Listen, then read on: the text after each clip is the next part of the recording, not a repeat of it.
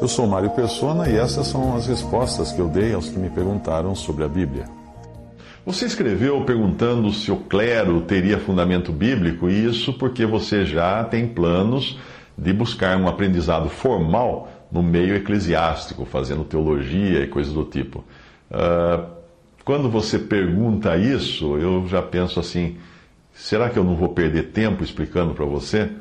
O apelo eclesiástico é muito forte e tem muitos cristãos que almejam essa posição de ser um clérigo, um pastor, um reverendo, um, alguma coisa assim. Uh, e muito embora não exista qualquer indício de uma ordenação humana das Escrituras de um clero, exceto, obviamente, no Antigo Testamento.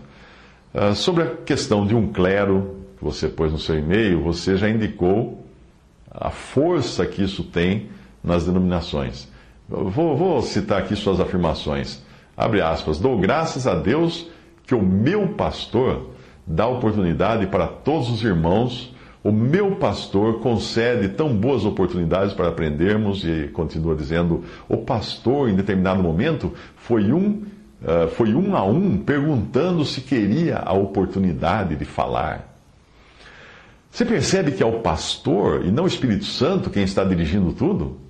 Nas epístolas não existe qualquer sinal deste tipo de coisa numa reunião da igreja. Isso é, que o clericalismo, um clérigo, iria indicar: você faz isso, você faz isso, você faz aquilo, ou você quer fazer isso?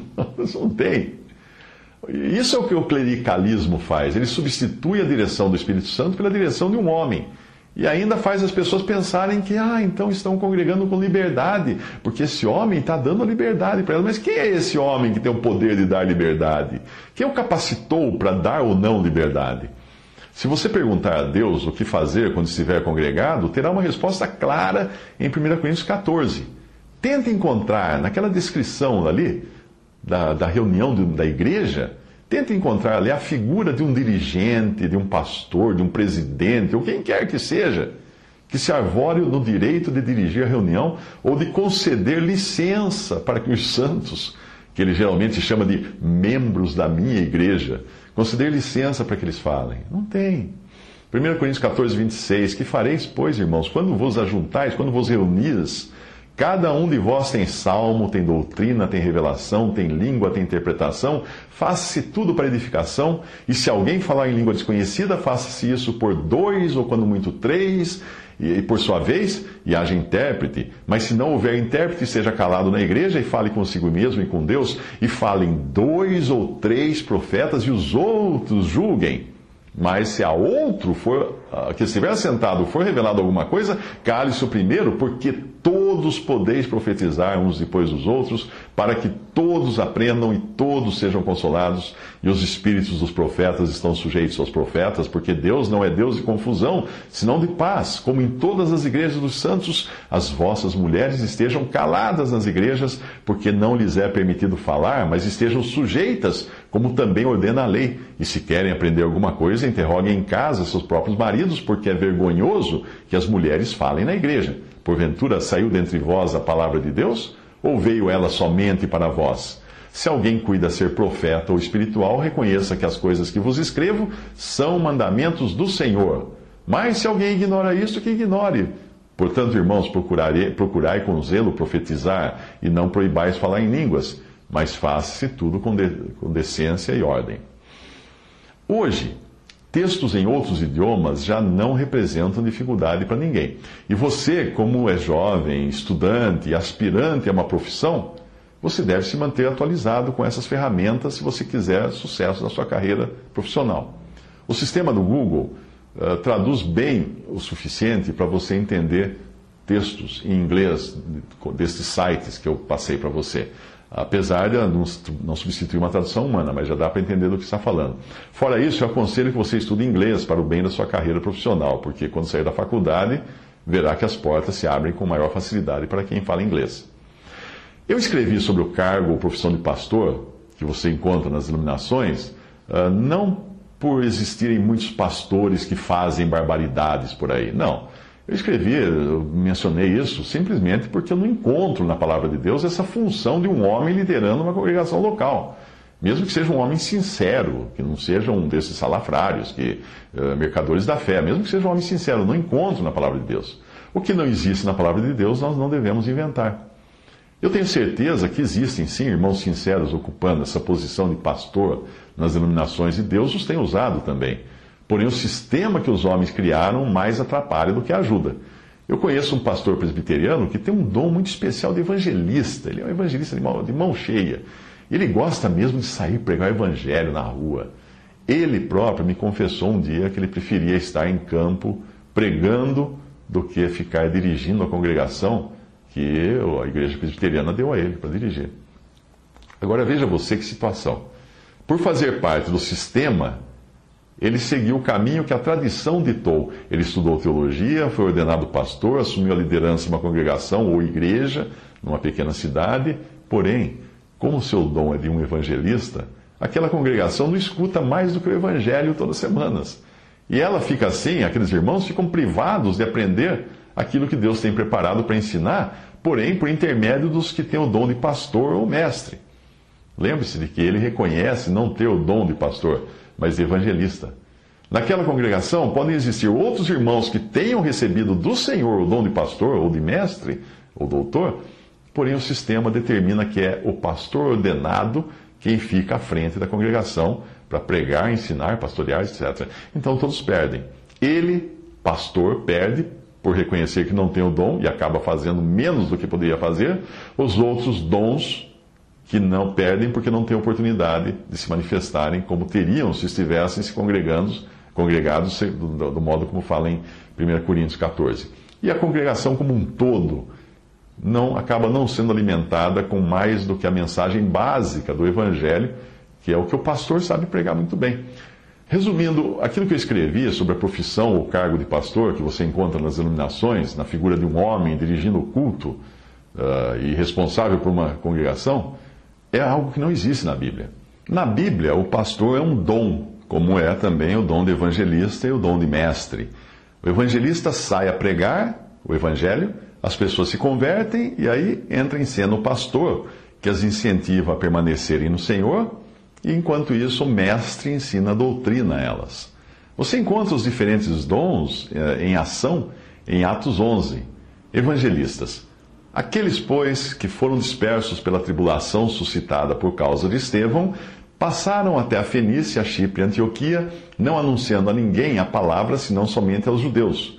Havia, porém, entre eles alguns síprios e sirenenses, os quais, entrando em Antioquia, falaram também aos gregos, anunciando o Senhor Jesus.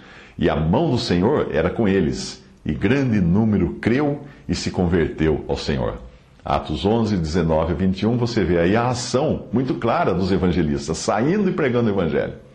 Aí o pastor, na mesma, no mesmo capítulo de Atos, o pastor, chegou a notícia destas coisas aos ouvidos da igreja em Jerusalém, e enviaram Barnabé a Antioquia, o qual, quando chegou e viu a graça de Deus, se alegrou e exortava todos a perseverarem no Senhor com firmeza de coração, porque era homem de bem e cheio do Espírito Santo e de fé, e muita gente se uniu ao Senhor. Atos 11, 22 a 24. Agora você viu aí a ação do pastor qual é o que ele faz? Ele fica pregando na rua, na praça? Não. Ele, ele pega e junta as pessoas, ele cuida das ovelhas. O, o pastor arrebanha, cuida do rebanho, estimula todos com amor, com carinho a permanecerem na fé. E aí entra em cena o mestre. Sim, no mesmo capítulo de Atos. Partiu, pois, Barnabé para Tarso, em busca de Saulo. E aqui eu abro um parêntese, porque quando uma pessoa reconhece que o seu dom é limitado, como aquele pastor da igreja presbiteriana que eu mencionei, ele busca auxílio de outros dons para complementarem a obra, que ele sabe que a dele só faz até um certo ponto. Então, voltando ao trecho agora, partiu, pois, Barnabé para Tarso em busca de Saulo, e tendo-o achado, o levou para Antioquia. E durante um ano inteiro reuniram-se naquela igreja e instruíram muita gente. E em Antioquia, os discípulos pela primeira vez foram chamados cristãos.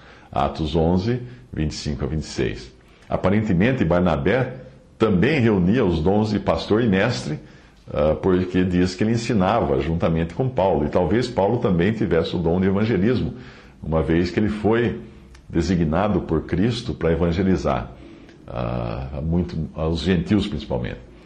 A responsabilidade de uma assembleia local não está sobre um só homem na Bíblia, como costuma estar no, sobre o pastor nas denominações.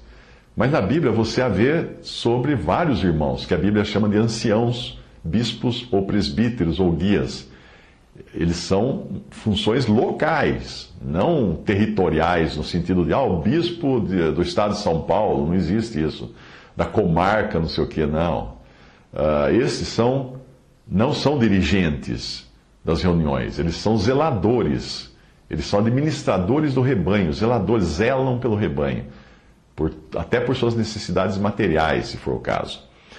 Quanto ao que disse, ao que você disse de Davi ter sido escolhido por Deus para ser o líder de Israel, e você tentando assim justificar que, que deveria haver um líder sobre a congregação, uh, Davi é uma figura de Cristo, de Cristo Rei, para Israel.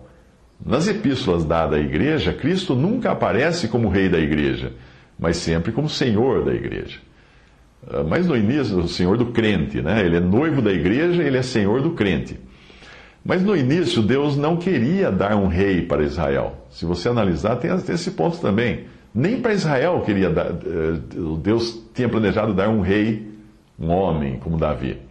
Mas ele queria que o seu povo dependesse somente dele, somente de Deus como seu líder.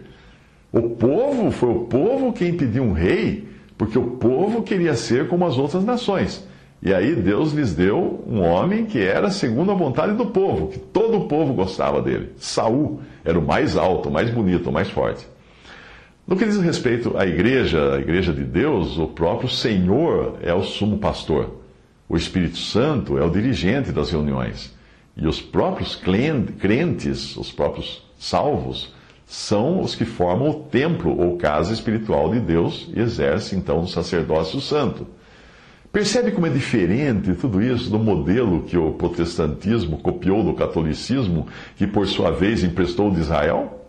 Inventaram um clero formado por homens em uma posição intermediária entre a congregação e Deus, arranjaram para esses homens vestes diferentes, uh, alguns usam até um colarinho duro, um colarinho diferente dos outros, alguns usam uma bata longa, deram a eles títulos honoríficos como padre, que significa pai, pastor, bispo, sacerdote, reverendo, que é um nome que só aparece na Bíblia inglesa, dado a Deus. E chegaram ao ponto de, no catolicismo, chamar um homem de sumo pontífice ou sumo sacerdote, quando a Bíblia fala que Jesus é o nosso sumo pastor. Eu espero que desta vez tenha ficado mais claro para você. Eu repito, a minha intenção não é denegrir pessoas de boa índole, de boa intenção, que ocupam a posição de pastores nas denominações. Porque a maioria desses irmãos simplesmente ignora o que eh, diz a palavra de Deus a respeito disso. Eles engoliram aquilo que a tradição religiosa passou para eles, sem se terem dado ao trabalho de conferir nas, nas epístolas. O melhor mesmo é nós sermos como os irmãos de Bereia. Quando os apóstolos vieram, os homens, os varões de Bereia, eh, quando os apóstolos vieram para trazer a eles as novas do Evangelho, conhecedores das Escrituras do Antigo Testamento, eles foram lá conferir se as coisas eram de fato do jeito que aqueles homens estavam ensinando. Atos 17, 11. Ora, estes eram mais nobres do que os de Tessalônica, porque receberam a palavra com toda avidez, examinando diariamente as Escrituras para ver se essas coisas eram assim.